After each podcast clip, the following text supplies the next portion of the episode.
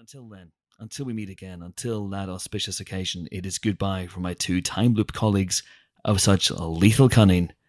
Helen Death Day, you'll never guess who it is. It's Helen O'Hara. Toodaloo. And it's goodbye from Dormammu. I've come to bargain. James Dyer. Hello, Chris. See, because that's that's like I'm That's doing very good, it's like a James. That's funny very clever. It's. Very, very clever Yeah. indeed. and it's goodbye for me, Snooker Loopy, because that's the greatest loop of all. Do you know Snooker Loopy? What we do with a load of balls and a snooker cue. Yeah. Snooker Loopy, nuts Chaz and are we, me and you and them and me. Pot the reds and screw back for the yellow, green, brown, blue, pink and black. Snooker Loopy, nuts are we. What is We're all happening? snooker you know the loopy. more lyrics to that than anyone genuinely should. It was released as a single, wasn't it? It was a single, did Hmm. very, very well in the charts. Okay. Anyway, on that note, it is also goodbye from me. Uh, I am off now to punch Stephen Tobolowsky in the face. Nothing personal, Stephen. We love you and your work. Snickers? Yes, please. However, I've got a sneaking suspicion it's my only way out this time loop, so I'm going to try and take it. Thanks so much for listening. See you next time. Bing!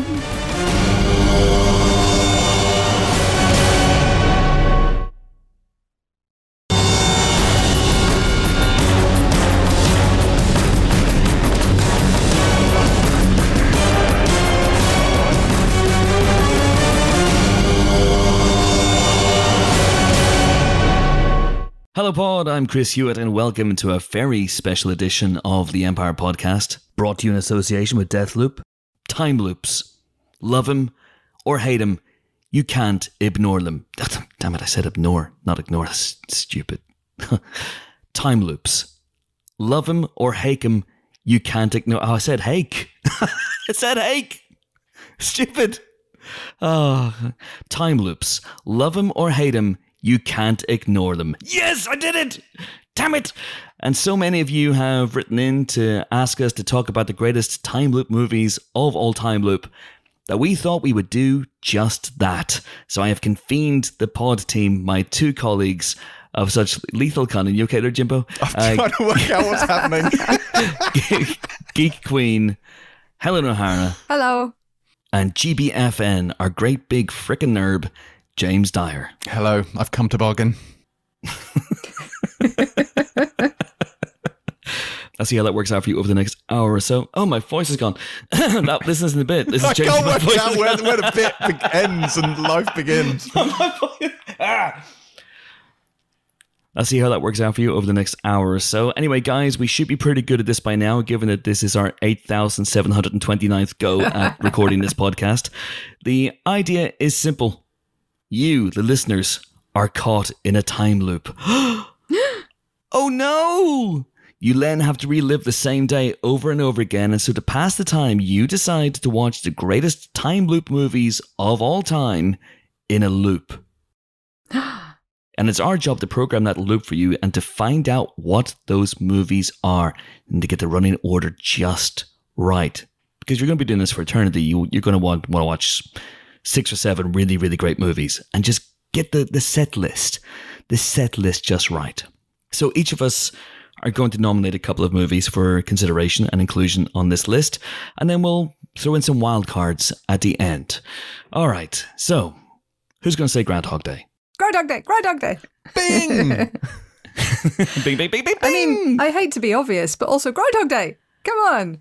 Uh, it's the daddy. it it's the daddy of them it all. is the daddy of them all. Everything else tends to get described as Groundhog Day, but an action movie. Groundhog Day, but a horror. Groundhog Day, but a teen romance. And Groundhog Day is is just Groundhog Day. And what, what's interesting actually about its format is, I think there's a lot of game logic to a lot of these movies. You know, you die and then you you do it over again until you get it right. And it's there in Groundhog Day as well, but it it because it feels so fundamentally unlike any kind of game, because it feels quite weirdly serious for a comedy. You don't notice any of that at all. It just feels like itself um, in a way that maybe none of the others do to quite the same extent. But it's it's the single best Bill Murray performance ever. Come at me, Ghostbusters fans. It is um, a perfect, perfect depiction of small town life. It's a hilariously dark comedy. It's a hilariously romantic comedy. It's um, really moving and weirdly philosophical, and you know, uh, inspired one of the great musicals of the 21st century. Hamilton. Not Hamilton? And uh, sure, Hamilton too, probably. Oh, you mean Groundhog Day, the musical? I did, but you know, That I'm pretty sure Lin Manuel's also seen Groundhog Day. I mean, they do I'm that pretty bit. sure in he has. They do that bit in Hamilton where they rewind and replay something from someone else's point of view. So They do. That's more Rashomon, maybe, but you know, still. Ah, that's from your point of view, Helen. That's not how I remember it. yeah. I'm reading Great Expectations. What do you think of it? I didn't. It wasn't what I hoped. Love that guy. While we're on granddaddies of this, like where does the time loop originate on screen? Because obviously Groundhog Day is everyone's go-to, but I mean, I think there's a Twilight Zone episode from Yeah. way, way, way back that does it, and there's definitely a Star Trek: The Next Generation episode, Cause and Effect, which I think is because Groundhog Day's '93, isn't it? I think that one's maybe '91, '92. It was Yeah. season five of Next Generation. So yeah, yeah, that'd be about right. Yeah, I'm curious, where does the time loop originate? I don't know. Well, it's interesting. I, I, uh, I've gone to my good friend uh, Wiki, Wikipedia, and they said that the first film featuring a time loop was in 1983, and it's a film called The Girl Who Leapt Through Time. And it's a Japanese science fiction film directed by Nobuhiko Obayashi, and it's based on a 1965 novel. So clearly, this is a concept that's been knocking around in in fiction, science fiction in particular, uh, I guess, for for a long, long time. But really, before Groundhog Day, there wasn't a lot. So there's a Groundhog Day. There's a film that comes out the same year as Groundhog Day called 1201. Every year, or and I don't know whether that was developed in response to Groundhog Day.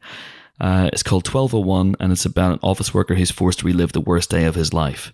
But before Groundhog Day, there's really nothing. There's a, uh 1984 f- uh, film, again, Japanese movie called uh, Yatsura 2, Beautiful Dreamer. There's a 1987 Soviet two part film called Mirror for a Hero uh, in which the he- two heroes circle multiple times in 1949. I'm literally reading off Wikipedia here. And then there's a short film called 1201 PM uh, that came out in 1990. And then we have 1201, uh, which is directed by Jack Sholder, who's the director of The Hidden and Nightmare on Elm Street 2, and stars amongst his cast Jeremy Piven and Martin Landau. It was a TV movie. Uh, so that came out in 1993. Uh, and it came out in, I'm just trying to see when it came out. Uh, July 5th, 1993. Groundhog Day was February 12th, 1993. So it, I, I don't think they could have got it off the ground that quickly in response to Groundhog Day, but uh, feels like there was something in the water that year. Deep Impact, Armageddon, two Robin Hoods, Yeah. two time loop movies. Yeah, there was a lot of kind of attempted, well, maybe spoilering, but or maybe bandwagon jumping, uh, to, to put it slightly more nicely, going on. But isn't it isn't it strange? And and I think look, Groundhog Day's Strange. influence has been has been rightly enormous because it is just it's such a great movie. It's one of those movies you can watch every time it's on and still get something out of. And I do think it is a comedy with heart and and with genuine weight to it. Like you can make a very, I think, cogent argument that that's a movie about the human condition and that's a m- movie Yeah. about how to live a good life and what things give us meaning and how we should spend our time on earth. I mean, there's there are genuine life lessons to be taken from Groundhog Day, which we mostly don't because we're laughing at the funny man. Well, because it's hmm. genuinely one of the best comedies ever made, Yeah. but it's also like it's quite bleak as well, isn't it? Mm. Ramis talked about this that initially he was going to be in the loop for literal millennia. Like it was going to be Yeah. thousands of years, and then presumably just go slightly mad as a result. And I think when they actually finally shot it, they kind of changed it. So he's been. I think there's some. The number in my head is like 30 years or something. Like it's a long time. It's not like a week. It's a long time he spends in there. Yeah, I think I'd heard 10,000 days or something. Yeah. Is that right? The Malcolm Gladwell thing. So, because he, he becomes like a super duper pianist man, Yeah. Yeah. which I believe is a technical term. Yes, that is. Mm-hmm. And that, that might be, that might need 10,000 days from scratch. That's 10,000 hours is the Malcolm Gladwell thing. Of course it is. 10,000 days would But he can't spend the whole day playing the piano because he has to convince the piano teacher to teach him. He has to have that kid thrown out of his lesson. Sure. Uh, you know, there's lots of stuff Yeah. going on. So clearly I need to spend 10,000 hours remembering that it's 10,000 hours, not 10,000 days. it's a bit more achievable at least. And also, you know, not just the piano, he also learns how to ice sculpt, he learns how to speak French and to recite poetry in French, while also getting to know all the people of the town. Yeah. Yeah, and uh, there have been many, many things written about Groundhog Day over the years, many treatises and the essays and uh, and uh, there, I think there bit of lectures about it as well because it it's one of those movies that through this the sheer genius of its concept it can be all things to all people. So it could be about a it could be about a man discovering that God exists if you want that, or it could be there could be a Buddhist interpretation of Groundhog Day if you want that, or it could be about a man deciding that there is no God and that's how he moves on with his life. Uh, uh, you know, it, it's it's one of those things. It doesn't give any answers at all, so you can project whatever you want onto it. You can interpret it in whatever way you want, and it it works brilliantly. But I think the the genius of Groundhog Day which was, of course, created by Danny Rubin. Uh, Harold Ramis worked on the screenplay with Danny Rubin, who's actually written a book about it. It's called How to Write Groundhog Day. I, I read it. It's a really, really good account of the making of Groundhog Day, which wasn't as easy as it may seem on screen. It feels like a very, very easy movie to watch. It wasn't an easy movie to make, uh, that is for sure. And part of the genius of Groundhog Day is that it's a wonderful spoonful of sugar to help the medicine go down. So you got all this really, really deep stuff, but as Helen says, you got this wonderful romantic comedy. I think perhaps, maybe, possibly, possibly the Andie MacDowell character might have more agency and more more to do in a different movie. We don't really get to know her. She's still seen, I think, at the end of the movie as something to be won, something to attain. But you have this wonderful comedy that is filled with these great supporting characters. Stephen Tobolowsky, for example, is Ned Ryerson, uh, and you just have this this wonderfully sweet rom com, but also this wonderfully sweet twist on Christmas Carol also, where you know a, a fairly negative, fairly bad man learns to be a better person. Hmm. But you have all these deeper themes underneath if you want to go there. I mean, you know, this movie is about the five stages of grief, and that's one of the great things about a lot of these time loop movies that they really do investigate. You know, the denial, the anger, the bargaining, the depression, and then the acceptance. That's basically what all the protagonists of these movies go through. And you know, as time loop movies have have mutated and progressed, what's been interesting is how they how the the directors and the writers work with that and maybe drop their protagonists in at different stages along the way. Mm-hmm. With Groundhog Day, we, we get to see the beginning, the middle, and the end. Yeah. But That's with true, something like Palm. Springs or Yeah. Boss Level, Yeah. We're dropped straight in. Mm. Yeah. Yeah, absolutely. I think it's it's. I mean, it all it, it comes back to all these sort of spiritual ideas of of time being a circle, isn't it? It's like the wheel of time turns, Helen. The wheel of time turns. And ages come and pass. That's right. All of this has happened before, and all of this will happen again. The Matrix is a time loop movie when you think about it. It is, especially when there's a glitch in the Matrix because they change Mm. something. The Matrix is a time loop movie when you think about it. I can only do that joke another 47 times.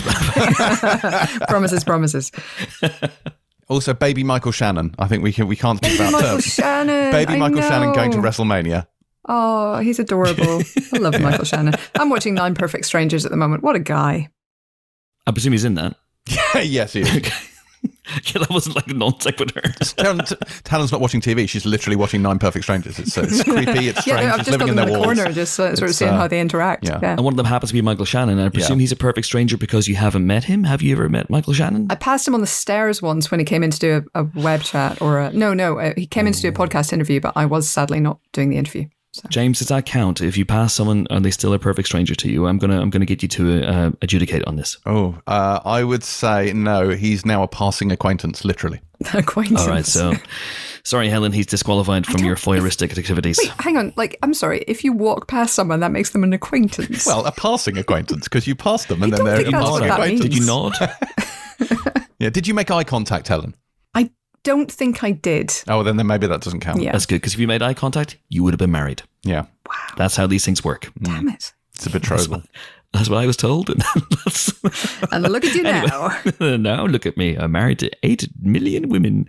Um, anyway, weird detour. Anyway, um, is Groundhog Day all it's cracked up to be? Yes. All right, because we're, we're, we're, but hear me out. Okay, hear me sure, out. Sure. Cheapers. So we're, we're, this is, this is up for inclusion in the Time Loop Hall of Fame Mm. here, folks. All right. Just because it was the first doesn't mean it's the best. Just because it was the first doesn't mean it hasn't been surpassed or superseded by things that have come after. Yeah, but it hasn't. I'm gonna th- I'm gonna say I love Groundhog Day. I think it's fantastic, but I don't think it's the best time loop movie. I mean, you're wrong by You're by super wrong. super I mean, I think I think it feels now just a little bit sedate, a little Nope. bit Absolutely not. A little bit 100% gentle. It's not. No. gently funny rather than hilarious, No. I would say. I, I- look, No. I love Palm Springs too, but you, you ain't it's not making that argument. Groundhog No, come on. not, not saying Palm Springs. Not yes, saying you are. Palm Springs. Yes, you absolutely are. You were definitely going that way. I'm going to Palm Springs, not the place. I would love to go to Palm Springs. I've Springs. been to Palm Springs. It's lovely. Yeah, Is it really nice? yeah really good. Yeah. Have you ever been to Punxsutawney? No, but I would like to go. So would I. Office Yeah. outing. We should do a live podcast from Punxsutawney. We should do absolutely on February 2nd. Yeah. We should do that. Punxsutawney, that's the thing that blows my mind as well about Groundhog Day. Is it, it's a real thing. This Mm. It's is a real thing. It's a real thing. Mm. And and Phil has been on Oprah. Literal Oprah. And, and by that, Phil, you mean Phil the Phil Groundhog? the Groundhog not, Phil, okay, not Phil yeah. Connors. Phil the You mean Groundhog Phil. Punxsutawney Phil? Yeah. Okay. Yeah, but Punxsutawney Phil is kind of immortal because, and shh, don't say this, like it's you know, but I, I suspect, I suspect, I'm coming to suspect What? that Phil the immortal groundhog is many different groundhogs, who, like the Doctor, like the Doctor. Like I think he goes through sort of a, a transfiguration. regenerates. Yeah, he regenerates, and he becomes a No. you know another groundhog. No, it's just one thousand year old groundhog. thousand year old begging for groundhog. Yeah, every, year, every year it comes out, and because we can't hear it, we can't, That's we it. can't speak mm. groundhogese. they're like Phil. Do you do you see a shadow? And she just goes, "Let me die." Please, for the love of God, I beg you. Every step is agony. I've seen all my loved ones die. You've no idea of the pain. I'm not at acceptance. Let's put it that way. Kill me. You're monsters. Kill me. Six more weeks of winter, everybody. What's your favorite moment of Groundhog Day? oh, Uh, it might be punching Ned Ryerson. oh, that's Is that- that's a great that moment. That is Which one? this- Any of them, and, and I, I, I love um, when he saves the kid falling from the tree, and he goes, "You have You've never, thanked, me." That's a good point. Is is is uh, and listen, I'm not saying this because I, I want it to be you know disqualified from the list.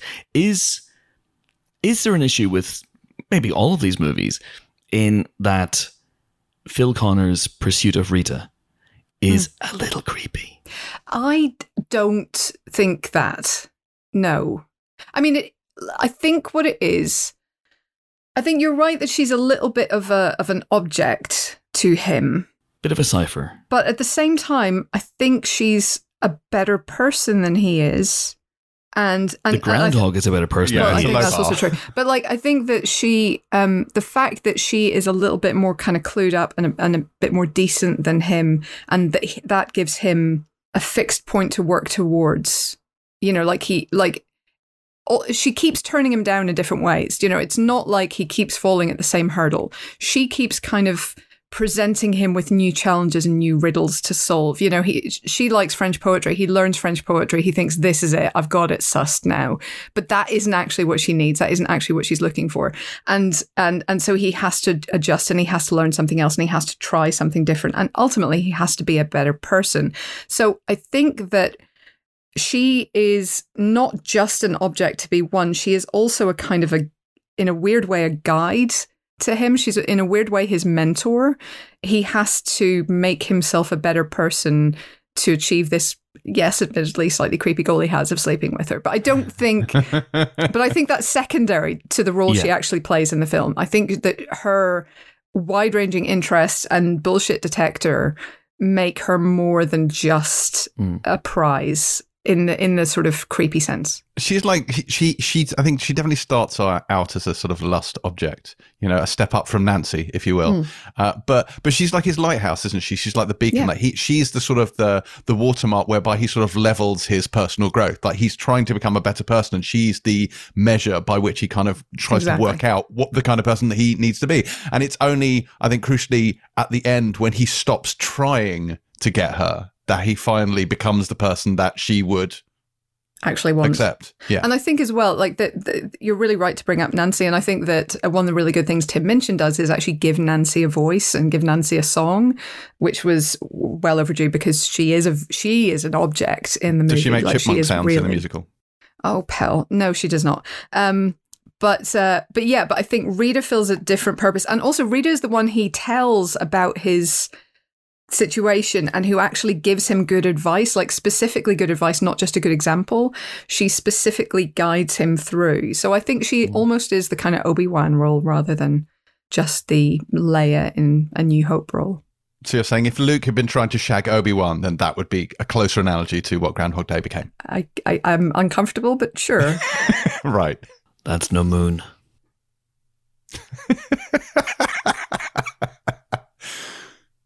I think I read somewhere, probably in the Danny Rubin book, that at one point there was uh, under consideration a storyline that Rita would also be trapped in a time loop. Mm-hmm. Yeah, I read that too. Yeah, they were both going to be trapped, which is interesting because then then, then you have something closer to Palm Springs or Map of Tiny Perfect Things, where you've got a pair of people sort of navigating a relationship within a time loop, which is an interesting dynamic. I'm glad they didn't do that though. Yeah.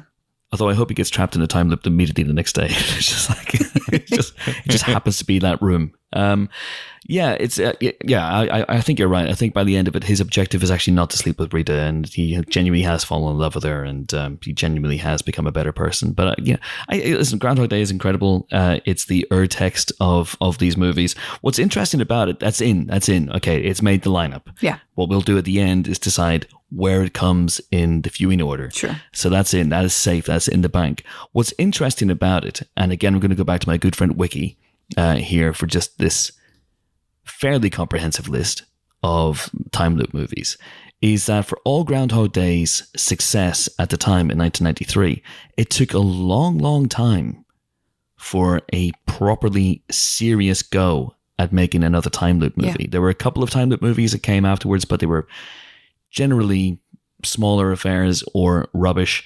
It wasn't until Christopher Smith's Triangle in 2009, which is this weird, mind bending horror film set on a boat, that time loop really became a thing again. And that's that's interesting to me. Like you, you would think that we'd be inundated with lots of imitators. I guess Multiplicity is an attempt by Harold Ramis to do something along similar high concept grounds, but time loops remained kind of off limits. I think Groundhog Day just cast a really long shadow, and I think people were hey, uh, and I think people were wary of you know being seen to attempt to do that. So I think it was only when people started to come up with different spins on it and move slightly away from Groundhog Day as a model, or either in genre or in terms of the way it was played, that it kind of comes back into effect. So I mean, arguably, like something like Donnie Darko has a little bit of time loopiness in it. Something like I would argue, weirdly, Inside Llewyn Davis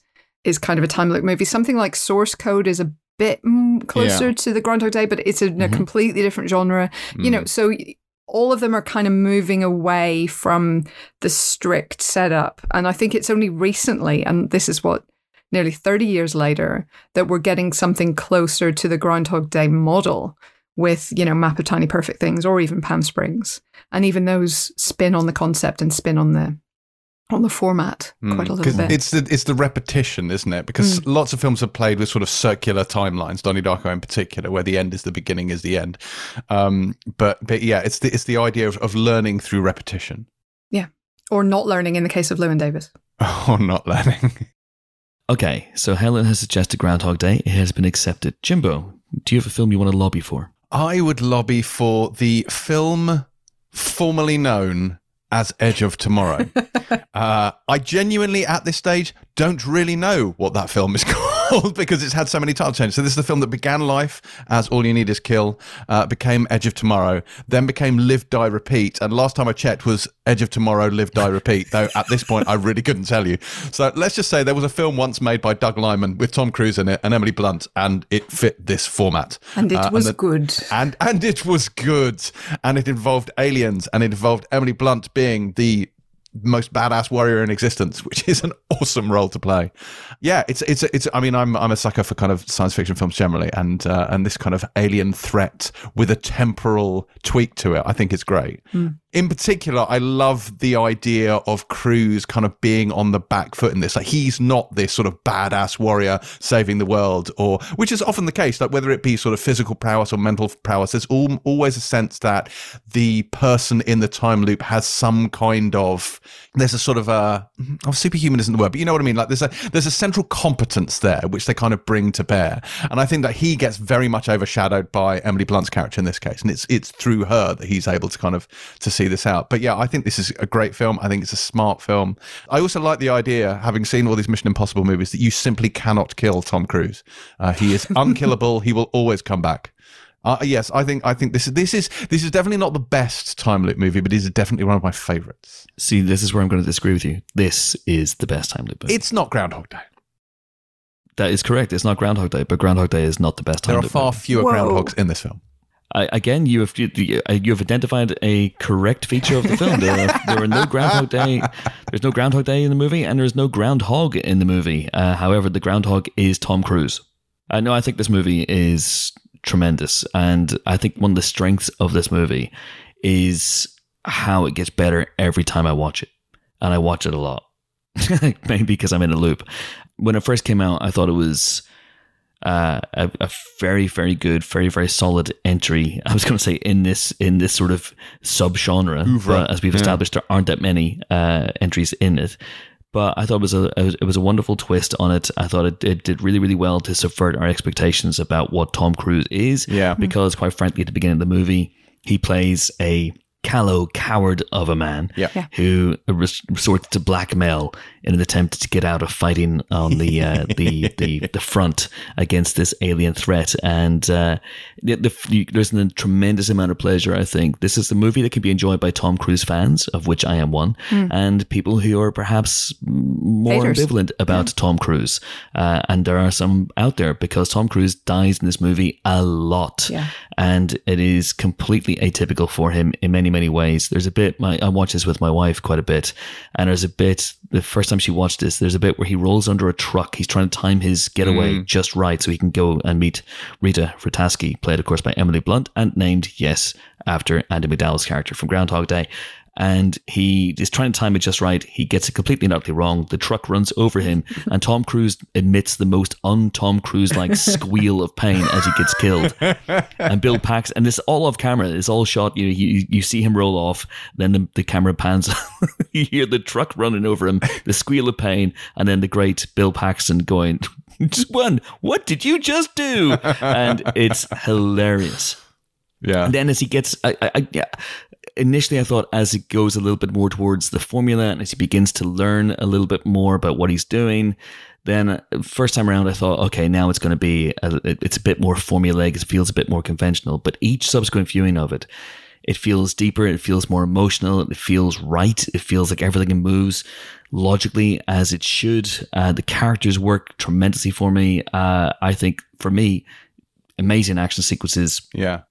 And yeah, it's it's the best of, of it's the best of this uh, of this bunch for me. I'm with you, and I think having having um, well, not then being I'm still with Groundhog Day being the best, but I'm with you Yeah. on this being brilliant, and I love the fact that it's able to do what Groundhog Day does less of, which is lean into the wily coyote kind of aspect of it, which is that when you have a protagonist who cannot die, you can keep killing them in weird and wonderful and entertaining ways, and it's properly funny. Yeah. And I think also with these, like sometimes the action versions of these, it's about discovery, isn't it? Like Happy Death Day, it's about discovery. It's unraveling a mystery a piece at a time with each cycle. Whereas something like Groundhog Day, it's about emotional growth and character growth and learning. And this kind of straddles a bit of both. It's it's it's uncovering a mystery, it's finding out information, but he's also making that transition from kind of coward to courageous soldier. Uh, so you get the best of both worlds there, which is nice. That is true. Yeah, I will give it the credit for that. And I do think I agree with you completely, Chris, that it gets better with every single viewing. But so does Groundhog Day. So, Yeah. you know, I think that there's repeatability in, in many of these movies, actually, uh, or certainly the best of these movies. I think I'm at denial with Groundhog Day, but I'm at acceptance with, with Edge of Tomorrow.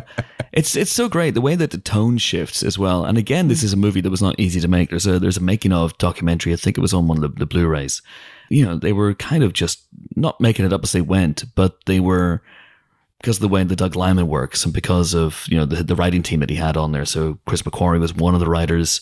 I think Jez Butterworth was another one of the writers. There were a number of writers on this, and they were filming it almost piecemeal style. And I, I think on the documentary there's a there's a bit where either Liman or Cruise had a green screen made up in their editing room. So they mm-hmm. could literally just all right tom come in here and then stand against the green screen and now make that face. Okay now that's i'm going to do something with that but i'm not quite sure what it is yet. And so when you see that and you know how it was made it's a miracle that it works as well as it does. Which is mm. weird because one of the advantages from a filmmaking point of view of doing a time loop movie should be that you have a finite number of, you know, sets and scenes that you need to worry about and you just do variations on those. And and this one gets bigger and wider and throws more stuff stuff at it as it goes. So they're kind of throwing away one of their, you know, ways to cap the budget there a little bit. Seems like seems to me. Of course, this was not the first story where the time loop was reset by our hero's death. Um, that is, of course, Supernatural's Mystery Spot, which came Oh, out God, six years before. Here we It go. had I to. It knew had to. coming. It had to. Obviously, that's not counting because it's a TV episode, but that is a, a story where Sam and Dean Winchester go to investigate a place called the Mystery Spot, and every day Dean dies, I've and Sam is thrown back to the start of the previous day. Hmm. And no matter what he does, he cannot stop his brother dying horribly in front of him over and over and over and over again. It's it's genuinely quite upsetting and also hilarious, um, mostly hilarious, but there's a little bit of upset as well. And yeah, they have to figure out who or what spoiler who is causing it. Mm. I mean, if we're going to stray into pilot TV territory, uh, there are a few others I'd probably mention. There's the X Files episode Monday, which is one where Mulder gets killed again and again during a kind of bank heist type thing, and it's up to the the the, the there's a, uh, another character, woman, she's the one who is the only one who realizes it's looping, and it's up to her to kind of break the loop. That's quite a good one. There are loads. There's a Xena one. Uh, I think there's a there's a, a, Did a magician do it? Almost certainly. Well, there's one in The Magicians, in fact, as well. Um, and uh, there's the Buffy episode as well. Life Serial from season six. That's a timely one. And also, if we're talking about Buffy, Eliza Dushku did that TV series True Calling, which was all about essentially living days over and over again. Um, in fact, Taye Diggs had a series. Oh God, what was it called? He had a series which was literally based on this entire concept. Uh, Daybreak. It was Daybreak, and the entire series is kind of a loop type thing. Uh, but there've been a couple of Star Trek. There was a really good one uh, Star Trek Discovery, the one where Harry Mudd is trying to find out more about Discovery. So they're in a time loop there, so that he can sort of get the lowdown on the ship. That's quite a fun one. It's one of the more comedic episodes of Discovery. Um, but yeah, I mean, TV shows have done. I think the Mindy Project has done one as well. Actually, at one point, I don't watch that show, but I think there is one. And then Russian Doll show. on Netflix, where the whole series Yeah. with Yes. uh, Natasha Lyonne, where the whole series is just her repeating that day over and over again. Well, The Good Place did one. The Good Place did a great one um, in its second season called Dance Dance Resolution, where Oh, Ted Danson's God, character has yes. to reboot the neighborhood Yes, like hundreds upon Yeah, that's eight hundred right. times or something. Yeah. Yeah. yeah. And that's the one where they first introduced the the uh, the idea that Eleanor and Chidi might actually you know fall for each other because they, they fall for each other in one of the uh, the reboots, uh, and to pack all that into like twenty two minutes of a sitcom Miraculous. and be funny, you know, and have all these different variations, then yeah, great stuff. Is Loki a time loop thing? Mm, no. I don't think it's a loop. It's a resetting of a timeline, isn't it? More than a, Okay, Yeah. a loop. all right. There's a Stargate SG One episode that has a loop, though. I think, and which you will, of course, both seen. Of course. Mm, love a bit of SG1. Window I have of an SG-1 Opportunity from medal. season four. Mm. All right, so that's uh, that's it. Edge of Tomorrow is in. Yes, it's Ooh, in Yes, our little it is. lineup. Nice genre mix here. This is a nice genre Yeah. mix. I'm, Yeah, I'm yeah. liking this. I'm with it. Uh, it is now up to me to nominate a film for consideration, and uh, that film, because James took Edge of Tomorrow from me, he swooped in I'm and stole it from me, is Palm Springs. Palm Springs. Which Palm came out Springs. this year and uh, is, yes, I'm going to say it, I'm going to be controversial, another movie that manages to stand on the shoulders of Groundhog Day. Oh, what it are you pays doing? homage and nods uh, to what came before and then improves upon it. You're a terrible Uh, human. It is a funnier film than, than Groundhog Day. It is a slicker, Get out. faster, fresher, funkier version of Groundhog Day. And um, yeah, I fell head over heels for it when I saw it earlier on this year. Uh, in case you don't know what it is, it is a rom com essentially. In which Andy Samberg, when we joined the film, he has been living in this loop for a long time, and he is very much at the well, where would you say he's at? The depression stage Yeah. of things, or he's just he's given up Yeah. essentially, and he's, He's had just enough. he's decided that there's no way out of this loop. Then he inadvertently, because the loop is explained in this movie, he inadvertently uh, brings Cristin Milioti's character into the loop as well. So we we see everything taking place essentially through her her eyes, and the two of them bond, and uh, it goes into unexpected directions. Not least of which is the revelation that there's another person trapped in the loop as well, uh, which is which makes it very very funny and very off kilter. But yeah, it just clicked with me. Uh, I absolutely adore this movie. I think it's uh, it's it's very very good.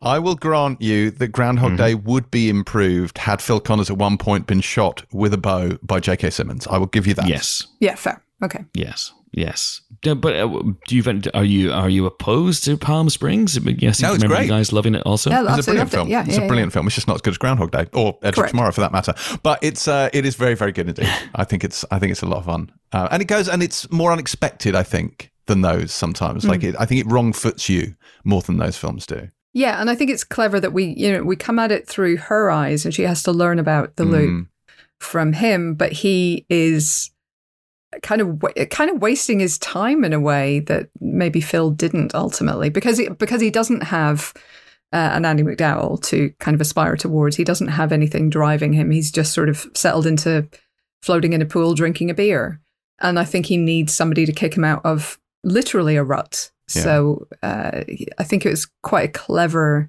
way to set up the movie, and also the fact that it only gradually becomes clear, you know, who is repeating the day and who is still stuck, you know, who's still going through it for the first time.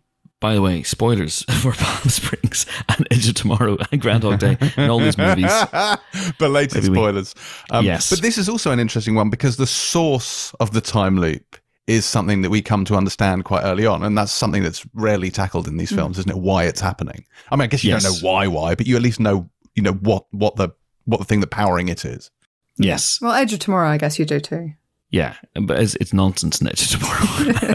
It's nonsense here as well. Yeah. It's a magic cave. I, I, yeah, it's true. It's true. I love Groundhog Day. Basically, just goes, ah, and he's in a time loop, Yeah. and we'll never explain why. It's because And then he gets out of it. Groundhog Phil is Dormammu. That's why. Dormammu, we've come to bargain. Indeed. Indeed. Phil, the groundhog, we've come to bargain. all right. So no objections. Palm Springs is on the list. None no whatsoever. objections at all. Okay, so I think we have named the three Biggies. pillars, the holy Mm. trinity, if you will, of time loop movies. But it's time to go for another choice. Helen, what would you put up for consideration? Honestly, I'm tempted to put up something really recent. I really enjoyed Boss Level. I thought it was Yeah. immensely good fun. So um, this one very much more draws from kind of video game logic. I mean, literally to its title, obviously, but uh, but it is very much about learning to win fights, learning to navigate danger, learning to duck, you know, air- missiles Dodge, from dip, helicopters duck, dive, and Dive and dodge. dodge. yeah. exactly. um, but it's also just it has a sense of its own ridiculousness. It has a sense of fun, and um, it has Frank Grillo being a leading man for once, which I don't think we Mm. get to see quite often enough, actually, because I think he's really, really charismatic. So uh, yeah, I had a really good time. Not to mention ripped beyond the capacity for mortal man to attain. Oh, was he? I didn't notice when he took his shirt off. My goodness. he took his shirt off quite a lot. I mean, yeah. Really, did he? Oh, did you what know a If you, shame. if No, you that had doesn't- pecs like his, you would too.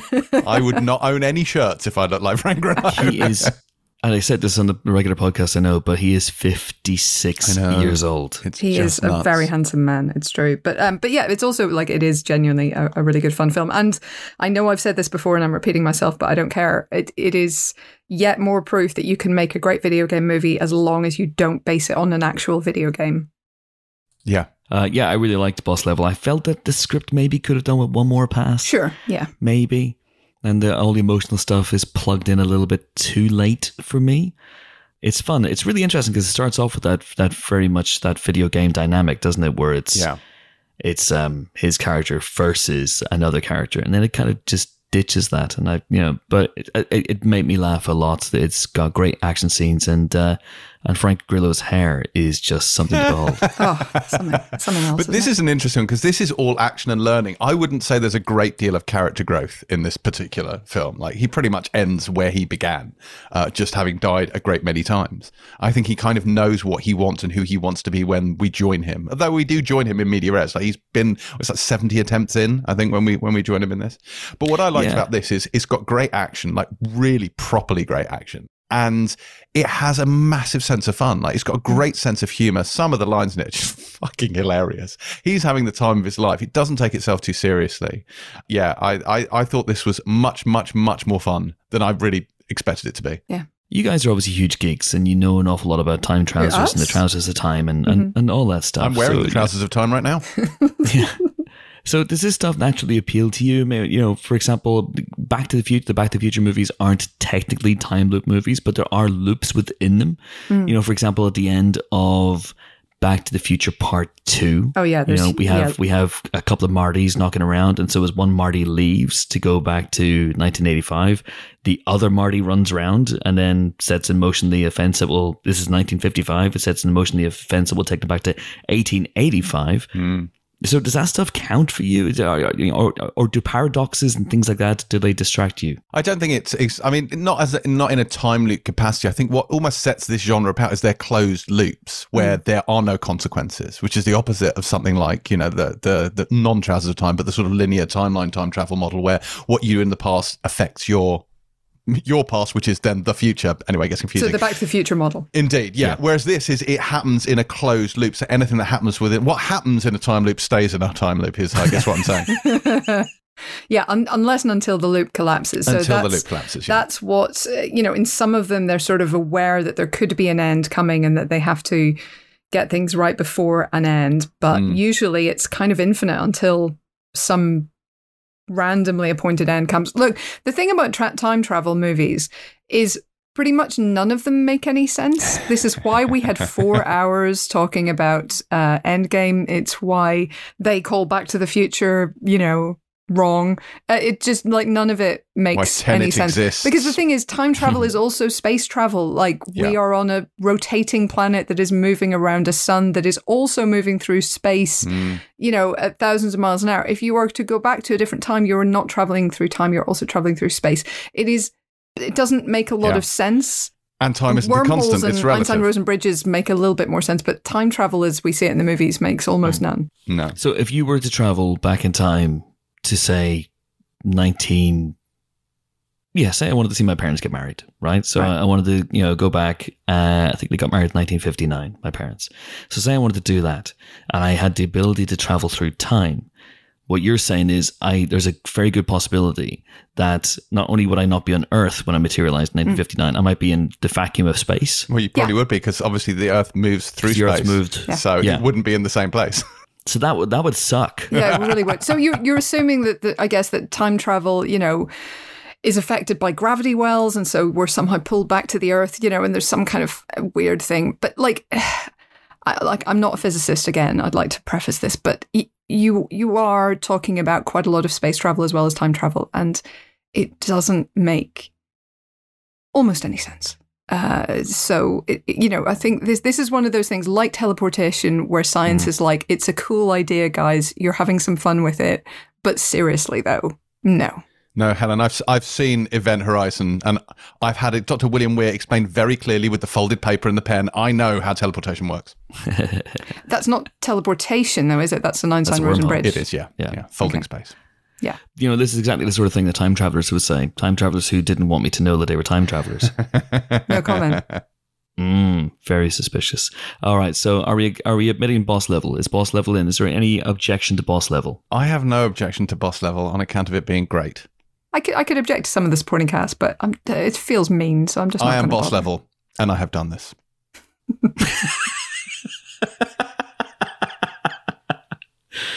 Yes, yes. Uh, good point. Good point. Hey, here's an idea for a movie. Sure. Guy goes back in time, travels back in time to his own parents' wedding, and objects, Oh therefore making sure that he's never born. well, so we're into the grandfather paradox now, are we? Well, it Hmm. depends if we're going Endgame rules or Back to the Future rules, doesn't it? Because if you're never born, you can't travel back in time to object to your parents' wedding. So they get married. So you are born. So then you can travel back in time to object to your parents' wedding. So then that would be a different timeline. You're not wouldn't it? born. Well, it depends on which rules we're we're using.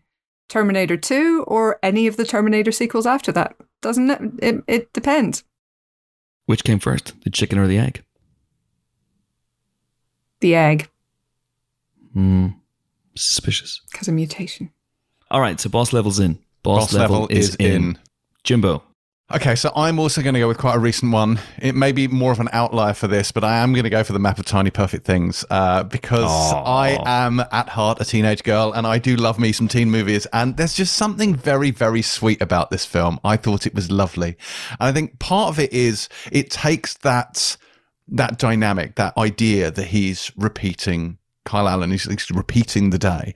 But the fact that he sees Kathryn Newton's character and he realizes that she's also unstuck. And then she vanishes. And it's it's part then him trying to find her because she has no interest in living her day with him at first. So she doesn't want anything to do with him. She's doing her own thing, which we gradually as the film goes on understand why.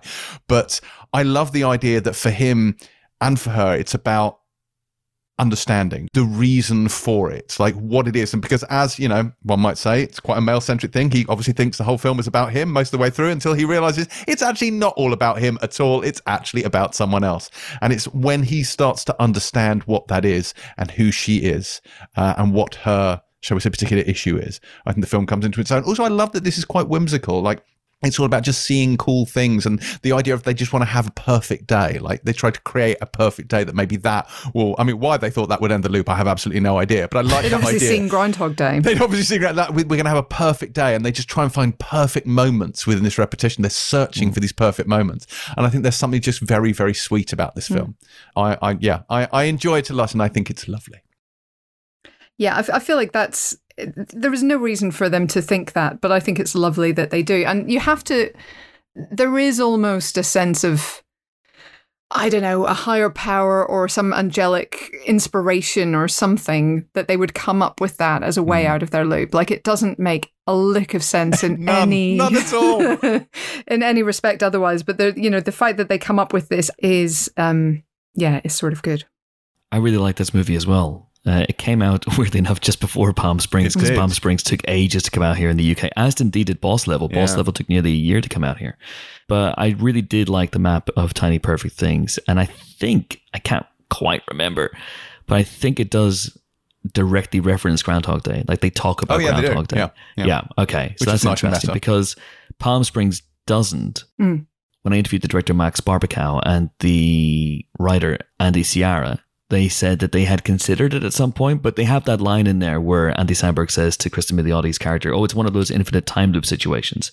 So it's kind of nodding to Groundhog Day hmm. without actually saying the Yeah. words Groundhog Day. Yeah. But I like that that Map of Tiny Perfect Things name checks Groundhog Day because Groundhog Day has become synonymous with this device, with this subgenre. And I think it's nice. And of course, you know, their kids, obviously the film is to a certain extent a little bit before their time, but they'd still be aware of it on account of it being the greatest time loop movie ever made. And, uh, you know, they'd clearly have seen it. And I think it's mad that Andy Samberg wouldn't Yeah. have seen it. So. I think he's seen it. He's just too hip to actually reference it.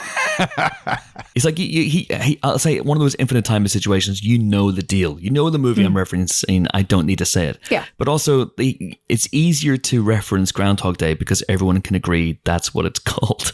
It's you know, it's, this is like Edge of Tomorrow. What's Edge of Tomorrow? Oh, you mean Live Die Repeat, and then ad infinitum. Uh, all right, because there's three of us. Let's say majority rules uh, upon admission to the Time Loop Movie Hall of Fame. So, uh, all those in favor of the map of Tiny Perfect Things, say There. aye. Aye. Aye. All right. Okay. Screw it. Three. Uh, so we're in. So we've one more place Hmm. confirmed. We may uh, we may have made a couple of other ones as well. It falls to me now, uh, and I honestly, guys, I don't. It's so tricky because there are movies that are t- that, that involve loops and involve time travel, but I don't think are time loop movies. So Rian Johnson's Looper isn't No, a time loop dis- movie in the sense the that we're discussing it. Mm. Yeah. Predestination, the Spierig Brothers Predestination, which is a fantastic mind bending movie. I'm also sure not sure that that really fits the bill, but it's really really great. You should check it out. I don't think the Endless does either because the Endless has time loops within it, but it's not about a singular time loop. See, I was I thought you were going to suggest the endless when you said the map of tiny perfect things. You surprised me. Yeah, I do. I love the endless, but I just I, am not sure because the central narrative isn't tied to a specific like they're not stuck in a repeating loop. Things repeat within it, and the fact that their previous film also repeats within it just blows my absolute mind. But yeah, it's more about the entity kind of feasting on the suffering of people, isn't it? And like you said, people reliving their deaths over and over again, and this entity kind of forcing them to do so. But yeah, I just I just in my head I just thought I'm kind of going to disqualify this. I feel at this point it's up to us to pick one of Christopher Landon's Death Day movies, isn't it? Like a a, a Happy Death Day presumably should be in discussion. Well, that's what I'm going. to That's what I'm going to throw in. Uh, I'm, uh, and I almost feel like I should throw them both in as a package deal. Yeah, maybe. Happy Yeah. Death Day and Happy Death Day to, To you. you. because they are really fun, really inventive slasher flicks that also are time loop movies. And Jessica Rothe in the lead role in both of those films is sensationally good. And uh, they're great kills, they're funny, and they work very well as a package. Happy Death Day to You is one of those rare sequels that really builds upon what came before and has such fun. A bit like um, Insidious Chapter 2 has a little bit of time travel shenanigans mm. going on in it as well. And it, it's just madness compared to, well, Insidious Chapter 1 is pretty mad as well, but Insidious Chapter 2 is just bonkers. And Happy Death Day to You by extending the mm. time loop and now mm. bringing in other characters as well.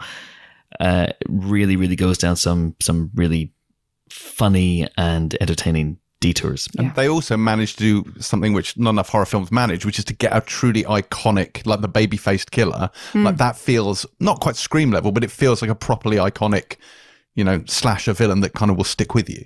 Yeah. Um, Yeah. And I think as well, like it's it's it's a, a clever blending of the sort of uh, you know mystery solving elements of time loop, you know, figuring out how to survive, but also the kind of the actiony, avoiding the the specific slash of the knife kind of thing as well. So I think it's a it's a nice kind of use of the format in that way. Mm. I know Christopher Landon's been talking about trying to do a Happy Death Day 3. And at one point, I know Freaky didn't do that well at the box office because of the pandemic. And, and that's, It's a shame. that's hugely painful to me. And I imagine more painful to him because there was talk of somehow making Freaky and Happy Death Day collide. Uh, and you can see how that might have worked as well. Yeah, a body swap movie within a time loop would be really, really fun.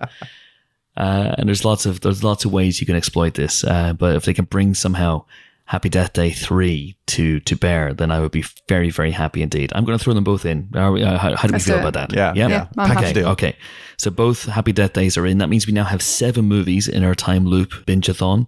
Um, so it's almost time to talk about the running order of this thing. Mm-hmm. But is there another one? Is there one more that you want to throw into the bargain? Source code is very good. Are we going to throw source code It's in? decent. It's decent. I didn't love it, and I don't know why.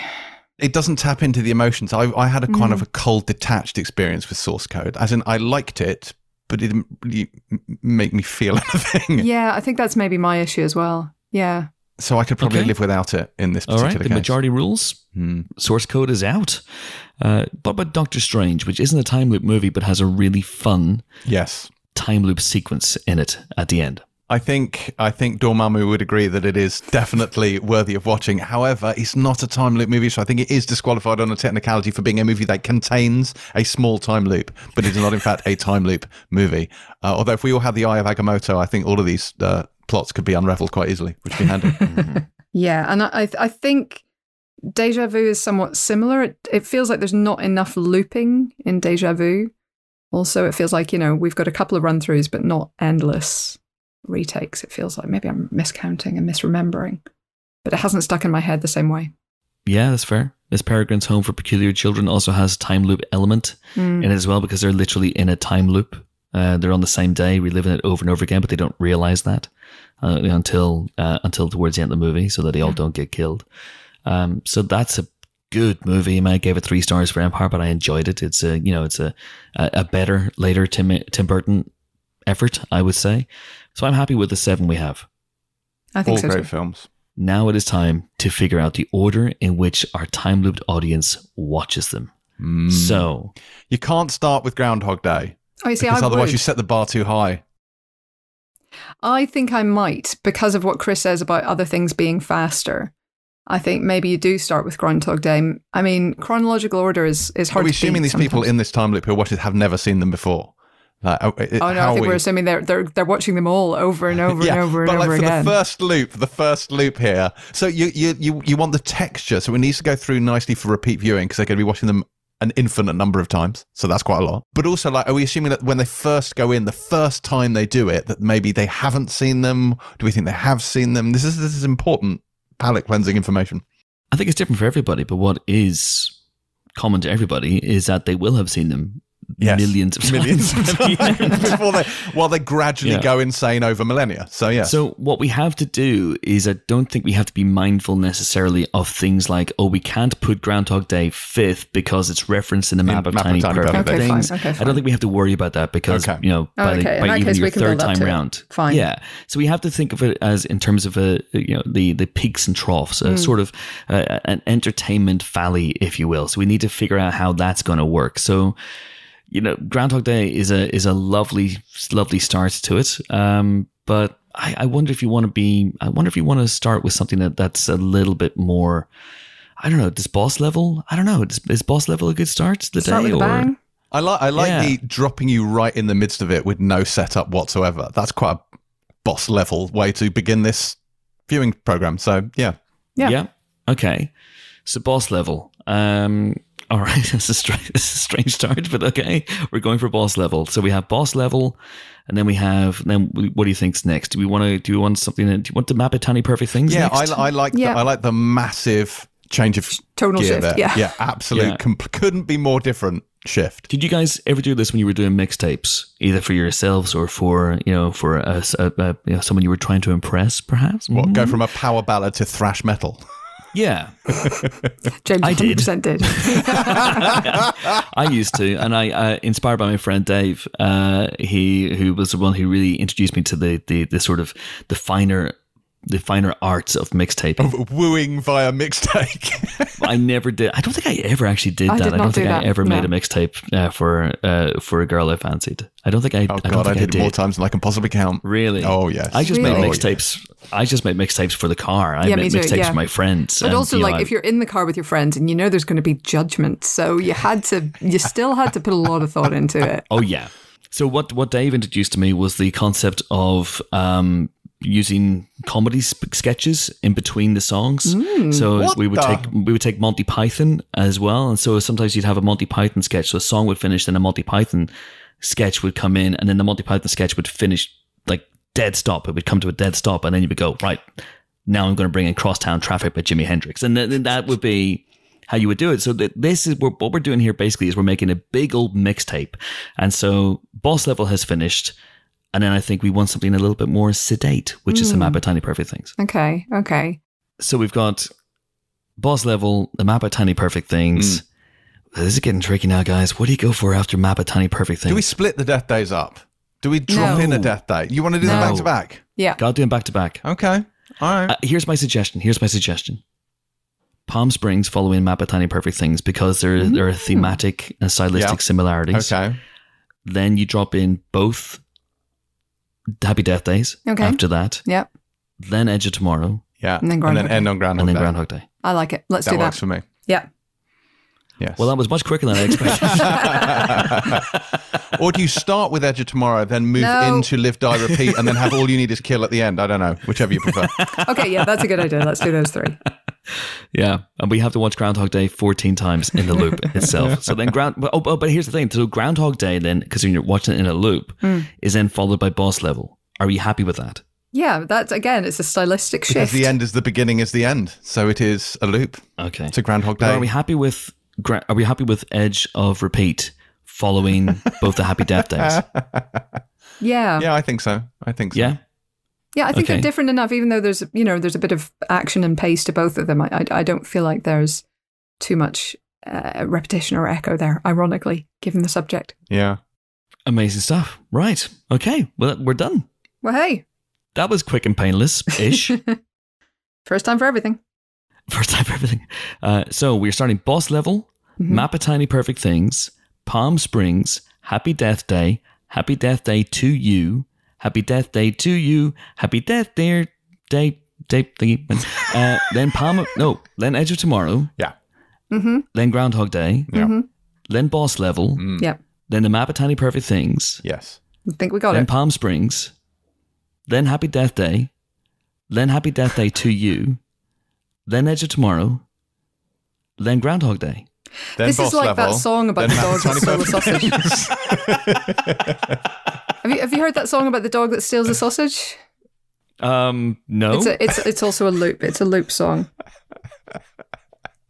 You know, I heard this? I'm not going to sing it. I Is can this like recite from it. if you. Ghost that I'm No, no. King Henry the First, Eighth I am, King Henry the Eighth I am, I am. Remember? Second Sam first, sings. second first, same as the first. Yeah, exactly. It's like, uh, verse. Yeah. Same as verse. Yeah, it's basically that. Anyway, I think on that note, we should bring uh, our misery and everyone else's misery to a conclusion uh, because that is it for this very, very special edition of the Empire Podcast. Uh, the greatest time loop movies of all time, brackets, loop. Hope you guys enjoyed it. Don't forget, of course, the regular Empire Podcast is available every Friday. Great guests, great movie chat, and a bunch of giggling idiots. Can't say fairer than that. Do subscribe as well to our spoiler special channel if you haven't already. It's just $2.99 a month or $32.99 for a year's subscription. There are almost 200 spoiler specials in there. Our 200 spoiler special is just around the corner. Incredible interviews with some of the best directors in the world, and yes, also a bunch of giggling idiots. Still, can't say fairer than that. But until then, until we meet again, until that auspicious occasion, it is goodbye from my two time loop colleagues of such lethal cunning. Helen Death Day, you'll never guess who it is. It's Helen O'Hara. Toodaloo. And it's goodbye from Dormammu. I've come to bargain. James Dyer. Hello, Chris. See, because that's that's like I'm. That's doing very good, James. it's very- it's That's funny joke. very clever. It's. Very, very clever Yeah. indeed. and it's goodbye for me, Snooker Loopy, because that's the greatest loop of all. Do you know Snooker Loopy? What we do with a load of balls and a snooker cue. Yeah. Snooker Loopy, Chaz nuts and are we, me and you and them and me. Pot the reds and screw back for the yellow, green, brown, blue, pink, and black. Snooker Loopy, nuts are we. What is We're all happening? snooker you know the more lyrics to that than anyone genuinely should. It was released as a single, wasn't it? It was a single, did Hmm. very, very well in the charts. Okay. Anyway, on that note, it is also goodbye from me. Uh, I am off now to punch Stephen Tobolowsky in the face. Nothing personal, Stephen. We love you and your work. Snickers? Yes, please. However, I've got a sneaking suspicion it's my only way out this time loop, so I'm going to try and take it. Thanks so much for listening. See you next time. Bing!